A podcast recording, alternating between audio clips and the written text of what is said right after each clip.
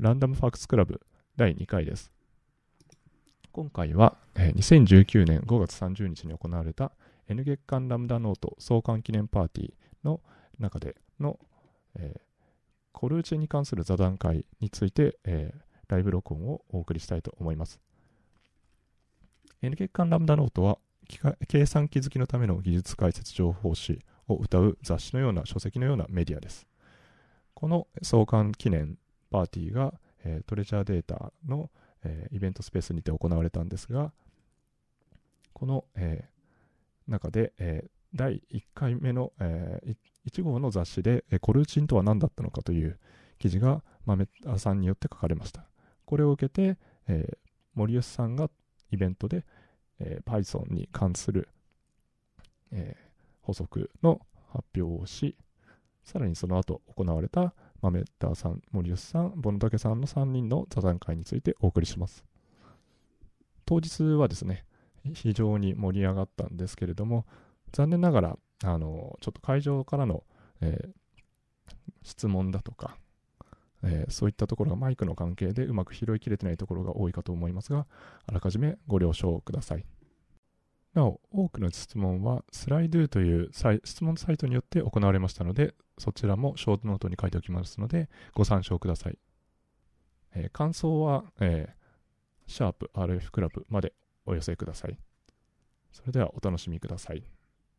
えままずそこここまずここからここからあれしますか？これからだったっけあ間違えたあこれでいいよ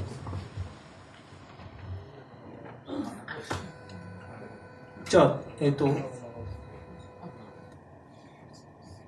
ああ、なるほどね。そう、えっ、ー、と、CPS 変換ってあの、あれですね、コンティニエーションパッシングスタイル、継続渡しスタイルにする。で、えっ、ー、と、多分この質問の背景を説明しないとダメなんじゃないかな。まずそのコルーチンっていうのは、えっ、と、継続で実装できるみたいな話があり、で継続っていうのはどんな言語にもあるけどもまああのあるんですよ。あるんだけどもあの実際にその明らかにあの明示的に使うためにはほとんどの言語ではあのコンティネーションパッシングスタイルにしなきゃいけなくて JavaScript のあのコールパック地獄とか実はコンティネーションパッシングスタイルに変換しているがゆえのものなんだよみたいな話を多分遠藤さんからしてもらわなきゃいけないんですあ、そういうという感じなんです。多分その、その流れを、その流れがあって、あの、さっきのその森内さんの、えっ、と、Python の async、await、で、 await のメソッドを細切れにして暗黙のイベントループで回してるみたいな話はそれなんじゃないでしょうかっていう質問なんですけど、どうなんですかいやまあ私が知りたいんですけどいやそうだと思います。いやそうなんですけどそうだと思います。ただなんかこうなんでしょうコンパイラーの文脈であの CPS 変換っていうのはなんかこうなんでしょうね。その行動の形態みたいなところをこうどうあの見ていくかみたいな概念的なところだと思うんですけどコンパイラーの文脈でそう細切りにしていくっていうところをなんてなんかこう、また別の言い方をするのかなみたいなのがちょっと気持ちとしてあったんで、ちょっとすみません、このモヤモヤをうまく説明できないんですけど、まあ、CPS 変換をコンパイラーの文脈で言うと、なんとかなんとかというみたいなのを期待してたんですけど、あのすみません、個人的なその、あの知りたかったところがそこでした。はい。それは答えは持ってる人がいたら手を挙げていただければ。普通に CPS 変換でいいと思います。あ、そうですか。ということで、あの、すごい建設的な、建設的な、なんだあの、なんか、すごい教育的な話になって、役に立つ話になってる。今の話って何を聞きたかったんですかね、浜田さん。言葉がそれで合ってるかっていうだけ。いや、まさに言葉が、はいはいはい。そうです、そうです。ありがとうございます。入ってない。入ってない、入ってない。まあ、覚えて、覚えて。いや、でもまさに、あのー、変換のないものっていう、まあ、ある種のあの、なんか、本当の継続じゃないか、本当の継続とは では、なんか本当に広くたスタッフ全部コピーしたりね。なるほど、なるほど。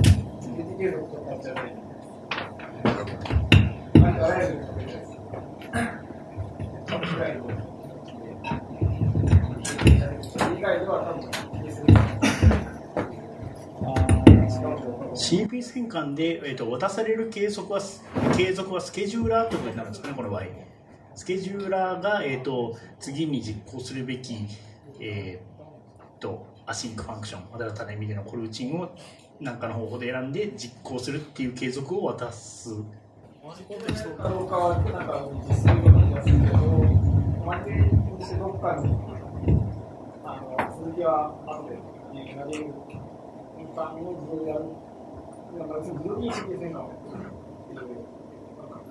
なるほど、なるほど。すいません、なんか、すごい実装寄りの話をすると、その細切りにするっていう処理がコンパイラーの中で具体的にどういうことをしているかっていう話なんですけど、例えばなんか JS とかでバーベルの出力を見てみると何が起こっているかわかるんですけど、なんか巨大なスイッチ分ができてるんですよ。で、そのスイッチ分が、なんか、えっ、ー、と、どういう単位でそのケースが分かれているかっていうと、まさにその、アイウェイトで関数を呼び出した単位で分かれているんです。で、なんかこうカウンターみたいのがあって、そのスイッチ分が順番にじ、のスイッチ分のその上から下が順番に実行されるような構造になってるんですよ。で、なんか CPS 変換っていうと、なんか、それぞれの処理を別、全く独立した関数として実装してみたいなことをどうしても考えてしまうんですけど、私とかは。でも実際にはなんか、そういうのはなんか、えっと、すごいなんか関数っていうものを具体的に捉えすぎているだけで、まあ、よくよく考えると、こう、なんでしょう、同じコンテキストをじあの共有する関数が順番に呼ばれているだけっていうことと、まあ、同義だなっていうことは、まあ、わかるなっていうところで、まあ、確かに CPS だなという印象を抱きました。すいません。小学生みたいな感想で。ありがとうございます。次にもう一つ聞いていいですか はい、僕はどっちかっていうと Ruby のイテレーターも Python のジェネレーターもコルチンだと思ったんですけど、それは間違って、なんか今日の話聞いると間違ってるっぽいなっていう気がして。えとりあえず Python のジェネレーターは、えーと、伝統的なコルチンそのものだと思います。はい。だから、えっ、ー、と、なんだっけ。えっ、ー、と、Python のジェネレーターでイールドって言ってたのは、え、ー、と、Ruby で言ったら Fiber イールドに相当して、えっ、と、イールドを持ってる関数全体を呼ぶときにレジュームで呼ぶっていう感じですかね。 stackless と stackful の話をしてないの？えー、っと。ジェネレーター stackless なコルーチンあそれは Python の文脈ですはい。Python のジェネレーターは？えー、っと Python のジェネレーターは、えっと、常になんかスタックっていうものがあって。えっとただ単にその実行が止まっているっていうだけなんですね。なんでえっとまた別のその、え、なんでしょう、ジェネレーターを呼び出すと、そのジェネレーター呼び出しに当たってまたスタックが積まれるっていうことになるんで、えっ、ー、と、コールチン、あの、なんだろう、えっ、ー、と、完全に対象なコールチンとは扱えないっていうところがミソです。まあ、なんでスタックレスにすると、そのあたりは、えっ、ー、と、可能になるんですけど、スタックレス Python はそうなってないっていうところがちょっとわかりづらいところですね。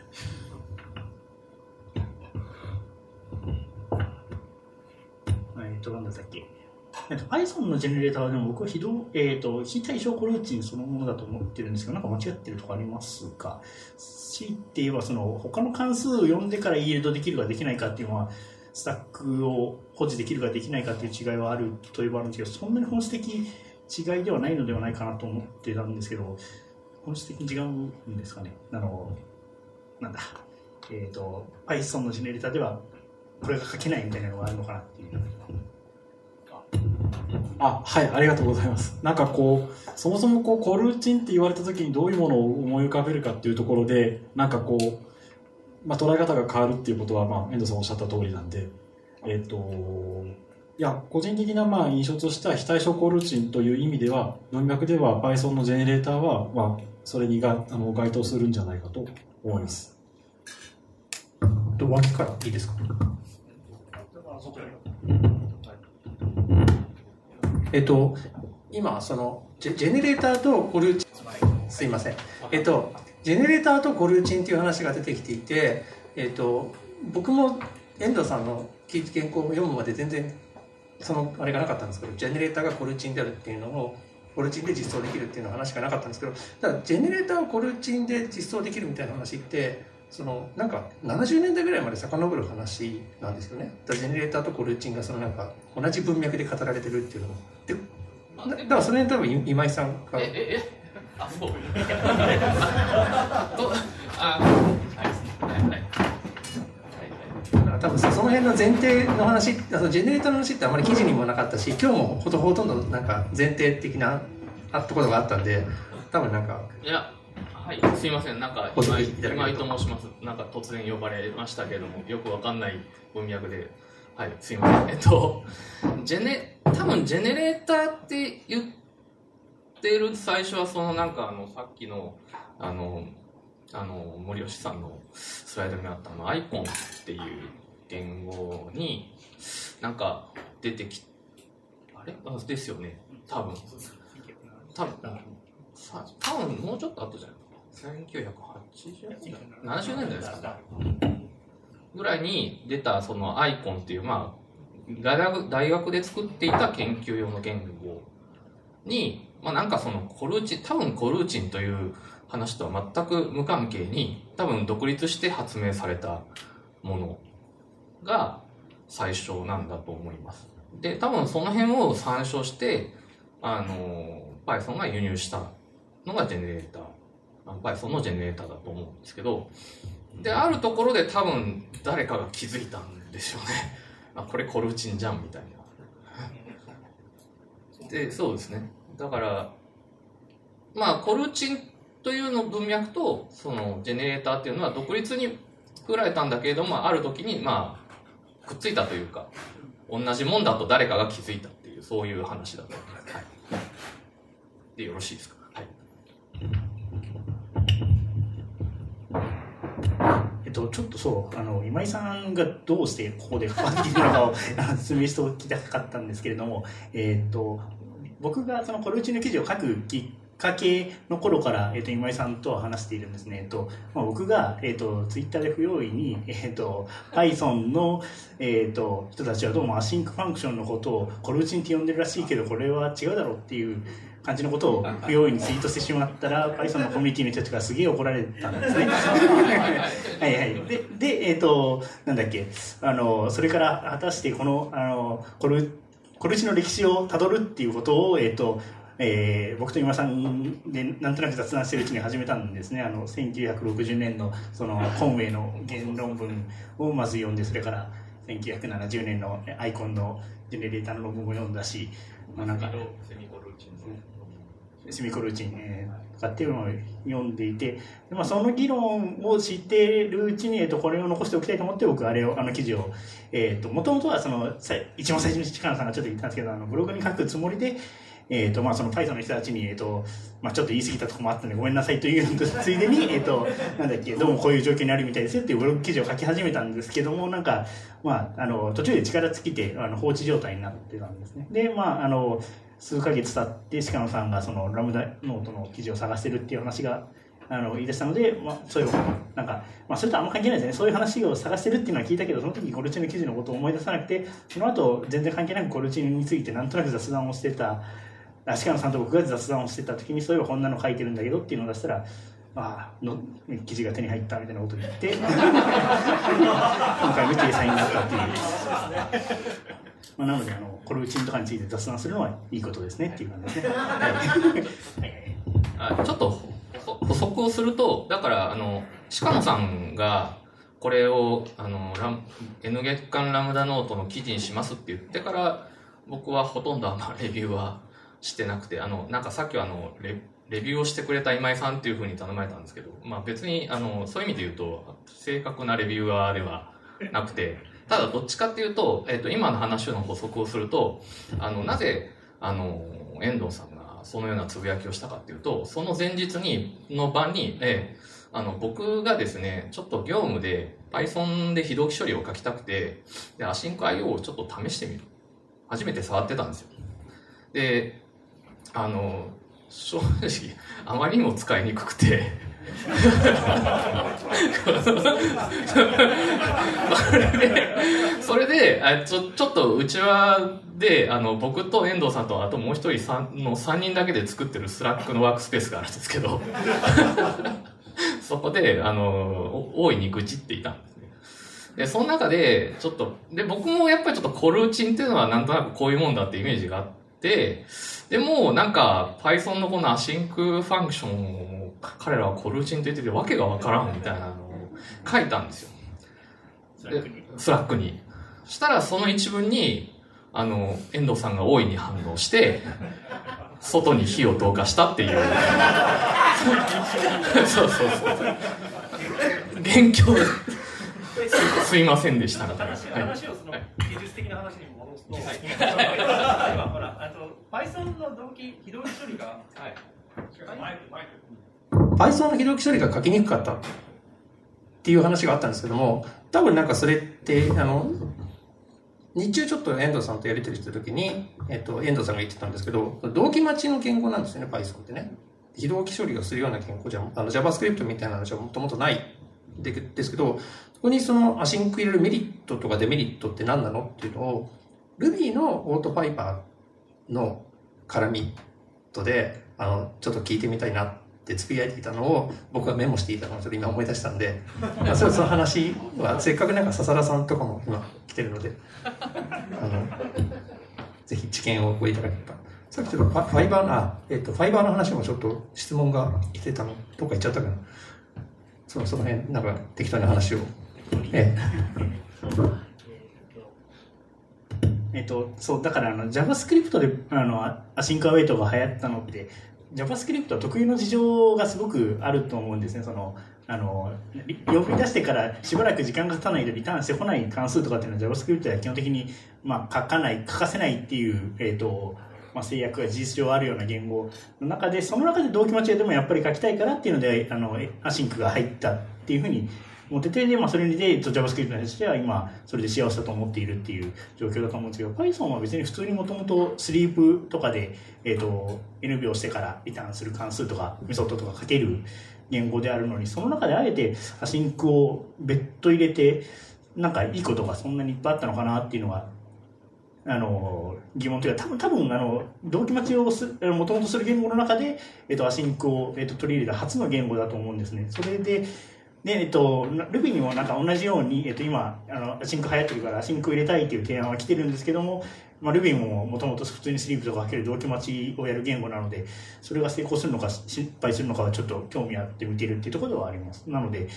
実際の使い勝手ってどうなんですかねっていうのは聞いてみたいです。えっ、と、ちょっとなんか正しく文脈を追っているかわからないんですけど、C シャープ自体も、まあ、そういう意味では同期待ちの言語だったと思うんですよ。で、そこでアシンカーウェイトっていう構文が入って本当にこれ使えるのみたいな懐疑的な人ってそれなりに多かったと思うんですけど、まあ、実際入ってみて、かなりこれは有用だってことが明らかになったからこそいろんな言語で、まあ、同じ遠い構文が導入されるに至ったっていうのも、まあ、背景の一つとしてはあるかなと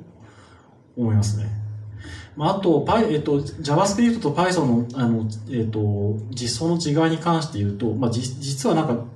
にあの違うようでいて近いところがやっぱりあって、例えば JS で、えっと、ネイティブ関数をアウェイトすると何が起こっているかっていうと、別のスレッドプールで、えっと、その、HTTP のリクエストを投げたりしているっていう、そういう処理が走っているんですよ。だけどメインスレッドではなんかあたかも同期的にアウェイトとしてるように見えるっていうところがミソなんだと思うんですよね。で、同じことは Python でもできて、実はアシンカー用が入る前にコンカレントっていうモジュールが入ったんですけど、そっちで、そちらで、えっと、スレッドプールを作って、で、そのスレッドプールの中にタスクを投げるっていうことができできるようになっていて、で、その、なんていうか、 concurrent の中にある ThreadPoolExecutor とアシンク IO のタスクっていうものをうまく連携できるような仕組みを用意されているんで、それらを組み合わせることで、まあ、JS と似たようなことができるようにはなってます。こんな感じでいいでしょうか？はい、ありがとうございます。えっ、と、今井さんは、えっ、と、Python をそれでも使って使いにくいなと思ったっていうところなんですよね。どの辺、はい。どの辺が使いにくかったでしょう？あ、やっぱ、だから、えっと、Python の、あの、 asyncio は、多分その、正直、いろんな概念がちょっとてんこ盛りになってる感じがすごいあって、で、まあ、その async await っていう機構があって、それがまあ、やっぱりその、まあ、イベントプール、あ、イイベントループで、あの、結局その動くっていうので、で、あれはその、さらに言うと、まあ、その、タスクっていうキーワードが出てますけど、まあ、あの、それ、それのまあ、上位概念として、フューチャーっていうのがあるわけですね。で、フューチャーを、まあ、割と、どっちかというと、その、駆使するようなものに、まあ、見えるんですけど、駆使するっていうか、基本的にはその、えー、あれは かなり不思議なものだから、その、 async function を、まあ、その、なんかその、イベントループに登録すると、タスクという名のフューチャーができて、はい。でフューチャーを使って、まあ、あの、その非同期処理をするというようなものになってるんですけど、それをするための単位というか、あの、 async function って言ってるものがコルーチンと呼ばれていって、僕は大いに混乱したっていう感じなんですね。で、あ、もうもうちょっとすみません、言うと、僕、その、学生時代はその、プログラミング言語の研究室にいて、あの、実際その、アクターモデルとかの研究をやってたんですよ。で、あの、フューチャー使ったなんか C++ の、あの、並列拡張みたいな論文とか書いたことがあるんですね。で、だからフューチャーはわかるんですけど、で、コルーチンっていうのは、あの、それとは全く別の文脈で出てきた平行性の概念なんですね。で、僕の中ですごいそのあ二つの概念が喧嘩したんですよ。なんか、あの、フューチャーっていうものはあるんだけど、あの、コルーチンっていうのは全く別の方法で非非同期を実現するもので、非同期というか平行性を記述するもので、これは一体何みたいな ところで僕は大いに混乱したみたいな。角度が難しいですね。えっと、そうですね、なんかこう、Python はこう歴史的な経緯でコルチンと呼んで、呼ぶにはちょっとふさわしくないものをだんだんコルチンと呼ぶようになってしまったみたいなところをさっきまあ話ししたんですけど、なんかこう本当に、なんかそういう現象って結構自然言語でもあって、例えばなんか豆腐と、豆腐と納豆の関係みたいなのもあると思うんですけど、ななんで腐ってない方を豆腐と言うんだみたいな。それと同じようになんでコルチンって言うんだみたいな。まあでも結局なんかそれになれろって言われているような気もしてなんかこう複雑な気持ちにはなると思います。まあそれそれはそれとしてあの Python のアシンカー用のなんかこう概念が散らかっているっていうのは結構その通りで実際にそのコンカレントっていうモジュールが先に入ったってお話ししましたけどそちらにもフューチャーっていうものがそんとタスクっていうものがあるんですよ概念として。でそれとアシンカー用のフューチャーとタスクって全然違うものなんですねオブジェクトとして。実装として。なんですけど、それらをなんかこう、総合運用するようなアダプターが用意されているっていうなんか不思議な状態なんですよ。まあなんで、ちょっともうちょっとなんかこう、概念みたいなものをきれいに整理してから、あの、実際標準モジュールにしてもよかったんじゃないかなっていう、まあ印象は確かにあります。まあそれは実際そのドキュメントにも現れていて、なんかこれコルチンってまあ言い切っちゃっていいのみたいな感じのところもあったんで、なんかそこはもうぜひ、なんかプあの、異臭にして直させたいなと個人的には思っていたんですけど、まあそんな話はちょっとツイッターでさせていただきました。はい。ちょっとじゃあ、会員からの質問に行くそうそうしま3人の皆さん。まずさっき、あの、多分森内さんが、あの、C シャープでアシンク導入されて、なんかいろいろ話されたの文脈の質問なんですけど。あ、これはまさにその、なんでしょう。これがなかったらコールバック地獄になっていて、まあ、インデントが深くなるとか、コードの見通しが悪くなるとか、まあ、そういったことは、えっ、と、C シャープには例えばなんか、まあ、C シャープもだし、まあ、JS もそうだし、Python もそうですけど、結構こう、なんか lexical scope で、なんかこう、えっ、と、無名関数を定義していくみたいなことができる言語で、まあ、そういった言語で、まあ、それを利用して、こう、なんか、コールバックスタイルの、なんか、IO のフレームワークみたいなのもあったんですけど、 async が入ることでそういったものなんかネストした関数の定義だとか、えっと、関数のスコープの定義だとか呼び出しみたいなことをせずに、えっと、書けるので、えっとまあ、それが評価されたっていうことじゃないかなとまあ思ってるんですけどすいません。なんか他にもいろいろあるのかもしれません。なんかそんなに知見がないんでこれぐらいしか言えません。わかりますか？あいや、まあでも最初に質問いただいたように、やっぱ C シャープで、まあ、その並列処理を、えー、と直感的に記述するための方法として、まあ、よくあの普及したというか受け入れられたっていうのは、まあ、そうなんだろうなとは思います。はい、で JavaScript はちょっとななんかそれを特特徴的というか、JavaScript 特有の事情も、えー、とすごく絡んだ状態で入れて、えー、と普及してで Python がああの Async 入れた時って多分 C シャープのもうえーとそのあの BP には書いてはあるけれども、まあ、ほほぼ JavaScript の方しか見てない感じで取り入れたと思うんですよね。なのでそのどのくらい C シャープの時にあの Async がこういうふうに役立つなっていう知見が Python の方にちゃんと,、えー、と入っていったのかはよくわかんないなと思うちょっと鬼込まれたら興味あるなっていうところですね。なんかその辺に関して言うと、あの、 yield from で疑似的にこう、なんか async や await の呼び出しを実現するというか、まあ、 semantics を実現するっていう話をしたと思うんですけど、大体そのタイミングと、その JS でそのなんか、えっ、と、 ECMAScript の7に入れるって話とか、なんか並行して出てるんですよ。なんで、なんか、その必要、 syntactic sugar みたいなものの必要性は Python 側でも認識していたんだけど、あ、これは async await だったんだっていう気づきがあったんじゃないかなと、あの個人的には推測してます。はい。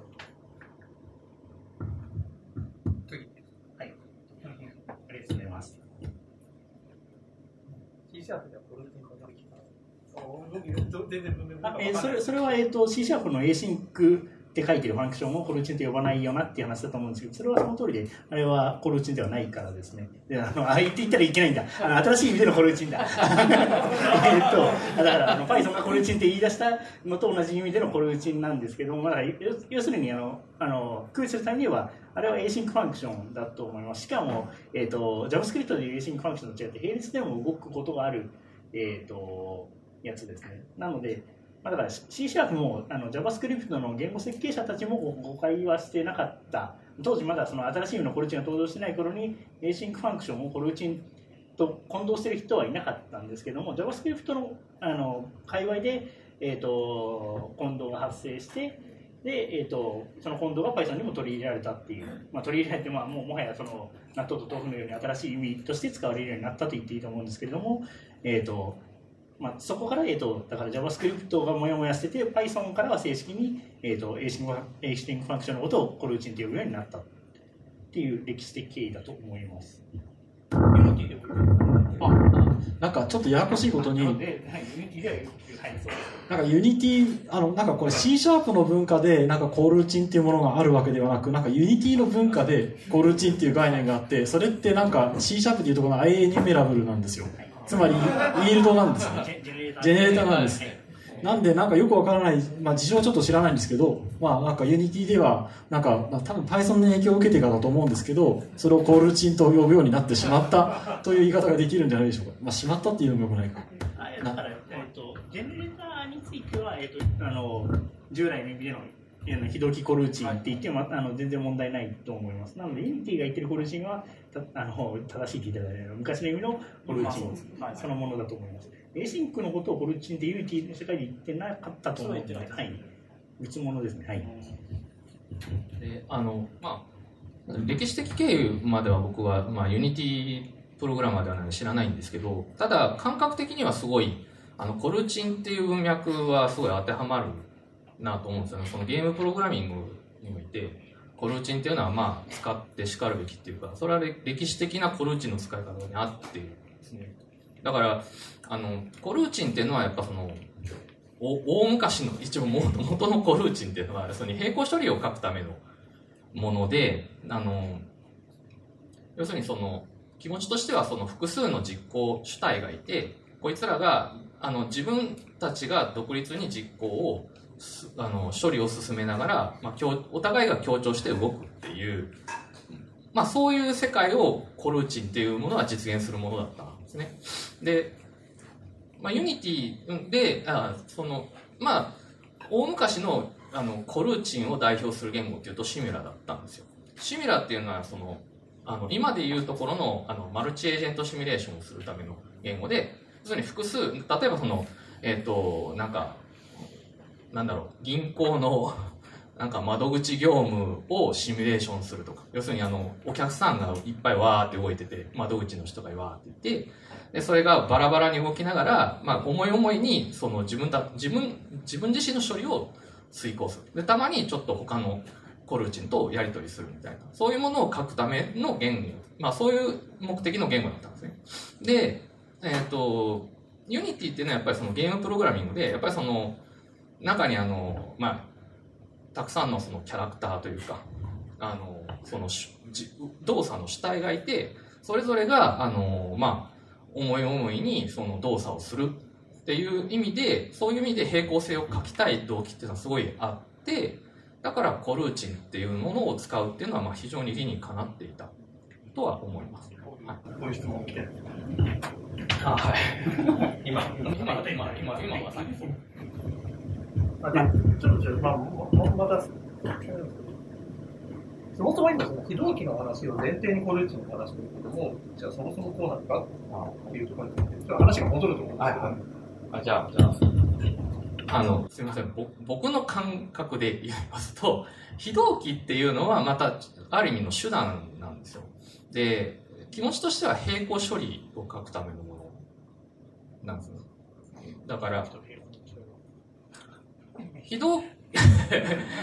非同期っていうのは、非同期と同期っていうのは、その、コミュニケーションの手段の区別ですよね。あの、あるところでお互いが一斉のせで動くものが動機で、あの、なんか一斉のせで動かない。なんかある方が先導したものを、あの、レシーブする方が好きなタイミングで受け取るみたいなのが非同期。で、それはある意味その平行性を記述するための一つの手段なんですよ。で、平行性は何かっていうと、さっきも言いましたけど、あの、複数の実行主体があって、それが、えっと、まあ、バラバラに動く。あの、実際にはバラバラに動く必要はなくて、シングルスレッドで順々に動いてもいいんですけど、あの、神様の視点では。あの、ただ、あの、実行してる人たちは、あの、自分自身の処理っていうのがあって、それを遂行するために、各々が勝手に動いてるかのように見える。で、たまに、えっと、別の主体とお話をする、通信をする。っていうのが、まあ、並行処理。で、まあ、そのお話の仕方で非同期が実装されてると、あの、バラバラに動きやすいので、非同期が使われるということですね。なんで、まあ、気持ちとしては、だから、本来は並行処理を書くためのものだと思います。コルーチンもそうですか？コルーチンがそうです。コルーチンで、非同期という話は、コルコルーチンは、だから一番最初に考えたと言われてるコンウェイっていう人は、結局アセンブリでの実装テクニックとして作ったんですね。言語の機構としてではなくて。ただ、要するに、えっと、気持ちとしては、要するに、さあの、サブルーチンコール、サブルーチンっていうのは非対称で、要するに呼び出し元と、えー呼び出される方に、まあ、親子関係が、まあ、従属関係がしっかりあるんですけど、そうではなくて、それを一般化して、えっと、お互いが対等に動くルーチン。まあ、それが対まさにあの対象コルーチン。で、あの、そのコンウェイが多分なんかそういうテクニックを発明したと、まあ、発明した一人だと言われていて、で、あの、その、まあ、で、えっと、その文献として残ってる最初のやつが多分その1956年ぐらいのコンウェイの、コンウェイがあのコミュニケーション・オブ・ C- CM の記事として書いた、えっと、そのコルーチンを使ってココボルのコンパイラを 書くっていう。ええっと、コンウェイがそのコボルの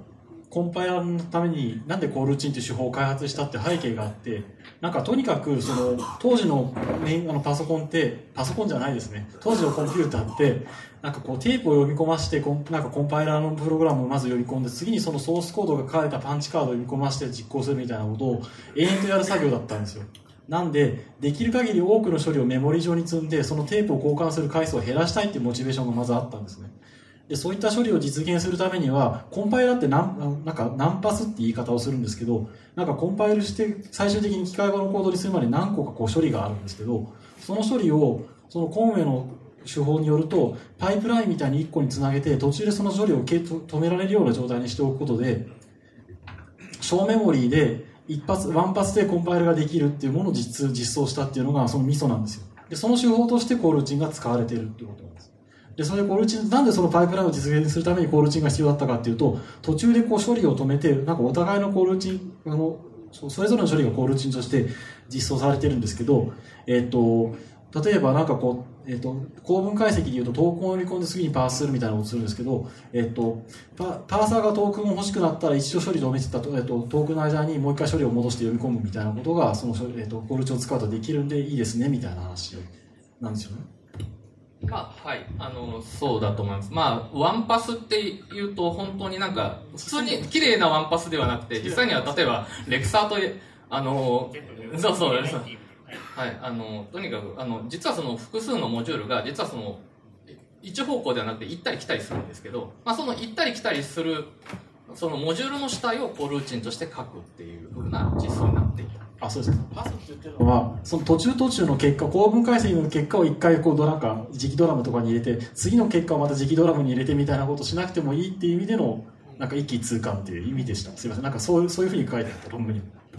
も元の質問に戻るとそのコルチンは非同期処理を傷つすためのものかっていうとそれ限定ではなくて、えーとまあ、いろいろ用途はあると。さっき言ったゲームのシミュレーションマルチオブジェクトのシミュレーションをするために使うとか、えー、となんだっけ無無限列を表現するために使うっていうのも結構定番で今言ったのは非同期処理と無限列の中間みたいな感じなんですけどもレクサーが次々に、えー、とトークンを投げてくるっていう、まあ、無限列を、まあ、無限じゃないけど列を表現していると。バーサーはそれを受け取って、えーとまあ、レデュースして、えー、となんか構文機の部分機をどんどん出力していくという、まあ、これも無限列のようなものを出力していくっていうのになっててその無限列をあの処理するものを順番につなげていくっていうのをここれうちを使って表現しているっていう感じです。なので、あのまあ、この質問に戻ると、えと、非同期処理っていうのはこれうちの一つのアプリケーションでです。なんだけれども、まあ、あのすごく大きなアプリケーションだったので、最近は、えと、もう非同期処理とコルチンはほぼ、えっ、ー、と、1対1対応みたいに思っている人は、あの、多くなってきているとは思います。別な質問次。はい。逆に、コルチンでないと実装不可能なものがあるいや、えっ、ー、と、チューリング完全だから何でもできます。大丈夫です。簡単にないでしょ。だって全然話変わるんですけど、さっき一瞬だけちらっと言ってたんですけど、あの、ルビーではファイバールビーではファイバーっていう名前を選んだと。はい。これは、なんか、えっと、そのファイバーについては、そのコルーチンみたいな用語問題が起きなかったのかみたいな話だと思うんですけども。えっと、あの正直歴史あんまり調べてはないんですけども、出自が違うんだと思います。えっと、スレもともとまあスレッドがあって、スレッドよりも細かい並列行実行の単位として、ファイバーっていうのが登場、あの、マイクロソフトが登場してきたと。で、えっと、Ruby は、えっと、そのファイファイバーっていうのと、えっと、コルーチンっていうのができた時に、ファイバーの方がかっこいいからこっちを選んだっていう 背景があります。で、あ のその選んだ時に実はこれ僕勘違いしてたんですけども、あの、マイクロソフトのファイバーって非対称コルーチンだと思ってました。が、えっと、あの、この記事を書く前か書く後かであの知ったんですけど、実はマイクロソフトのファイバーは対象コルーチンだって笹沢さんと教えてもらって、まあなので実は Ruby のファイバーを両方微妙になんかぐちゃぐちゃらせてしまった。だなというふうに今更気がついたりしました。まあなのであんまり人のこと言えないなっていう。はい。しますけど、あの、まずファイバーの理由っていうのは私はマイクロソフトのファンだから、ファイバー。で、それを置いといて、あの、さっき遠藤さんの発表の中で、えっと、伝統的な対象コルーチン使われてないっていう話をしてたんだけど、マイクロソフトのあのこの API が多分使われていて、データベースとかの下の方でのアクセス経路とかでやってるような話もあるので、使われてないっていうのは嘘。嘘。はい。はい、そうです。記事に思いっきり使われてないって書いてます。ファイバーがどのくらい使われてるのか僕よく知らないんでわかんないんですけど。実装したの不思議ですけど。あ、いや、私が喋るからね。あ多分多分あの今の話の補足なんですけど多分そのファイバーの元ってそのスレッドより細かいものっていうものなんですけどあのふ古い人はなんかそうだとあのなんか同意してくるんじゃないかと思うんですけどスレッドっていうのは要するにあのもともと割と OS 由来のものなんですどっちかというと言語のものではなかったんですよね。あっていうのも一つあるしあとあのさっきのコルチンっていうのは平行コンカレントコンカレンシーを表現するものだったんですけどスレッドっていうのはあのパラレル並列を表現するものなんですね。であの普段なんか今の現代のプログラミングで割と平行と並列ってなんかもうごっちゃっていうか、まあ、割とどっちもどっちっていうか似たようなものになっていてごっちゃごちゃになってるんですけど元をたどるとやっぱ違うものなんですよねやっぱ。並列並列っていうのは本当に同時に動くことを意図していてでコンカレントっていうのはその並行っていうのはさっきも言ったんですけど神の視点では別にあの一緒にあの順番に動いてていいんですよ。シングルスレッド。あのでもまああのバラバラに動くっていうのが重要で多分そこの違いが多分歴史的にはあるだけどまあ今はなんかごちゃごちゃになってきてるっていう、はい、並列っていうのは複数の CPU で動くっていうことを言ってます。並行っていうのは複数の処理を、えー、と順番に実行すればどどんな感じでもいいから複数の処理がなんとなく、えー、とあの同時な感じにあの動いてるっていうことを表現するっていう別の概念であるという話です。次いきますか。いや、まだ、続々来てます。ええ。今、順番に上げてますけど。セレクトシステムコール。これね、ネネットワーカーの話ですかね。これは Python の話を聞きたいっていう感じですかね。いや、多分なんか一般的な話だと思うんですけど。あ、なんか、以前セレクトシステムコールが中で何やってるかっていうブログを書いたことがあるんで、えっと、なんかな何何が重いのかっていうことをまずお話ししたいと思うんですけど、えっと、まあ Linux の場合の実装の話なんですけど、なんかこう Linux のそのシスセレクトシステムコールって、えっと、なんかすごい、えっと、無駄なことをやってるポイントが、大きく無駄なことをやってるポイントが一つあって何かっていうと、ファイルディスクリプターのリストをビットマップとして取得するんですけど、取得した後に、そのリストをもとに、なんか待ち行列リストみたいなのをバーッ毎回作ってるんですよ、システムコールの呼び出しのたびに。で、その処理が特に重たいんですね。ビットマップの転送自体は大したことないんですけど、そこの、それを構築処理が、それを構築する処理が重いんで、セレクトが遅いんですよ。その点 e ポーとかは、そのリストをずっと使い回すんで、それで早いと言われています。まず、まあ、それが前提ですね。で、えっと、それを避けるために非同期、この非同期を使いたいっていうのは、その、あるプログラミング言語で非同期的な言語構造を使いたいモチベーションにそれがなっているかっていうことかなと思うんですけど、ちょっとそれについては多分、えっと、あまり本質的ではないかもしれなくて、なぜかというと、例えば Python の場合だと、えっと、セレクトだけじゃなくて、えごめんなさい、セレクトモジュールっていう名前ではあるんですけれども、実際にはその ePol だとか KQ だとか、そういったよりなんか発展的な実装が、システムコールが使える場合には、そちらを使って、同じインターフェースで、えっと、ユーザーのコードからはあの扱えるように内部的には作られているんで、だからそういう意味ではなんか、と逆に言えばユーザーそこを気にする必要がないっていうような形で作られています。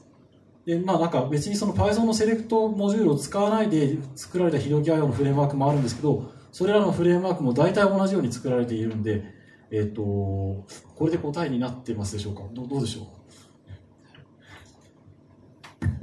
はい。えっと、大変残念なのですが、時間がですね、足りなくなっておりまして、あの、本当すべての質問に答えていただきたいところなんですが、えっと、一旦ですね、あの、座談会はこれで、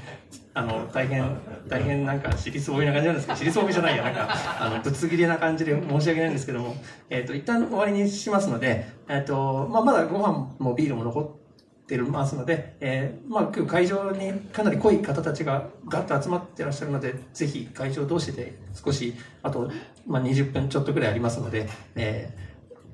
懇親会的なものを始めさせていただければと思います。で、えっ、と、本当今日はありがとうございました。あの、あと、ぐだぐだな司会にお付き合いいただいた3名の皆様、本当にありがとうございました。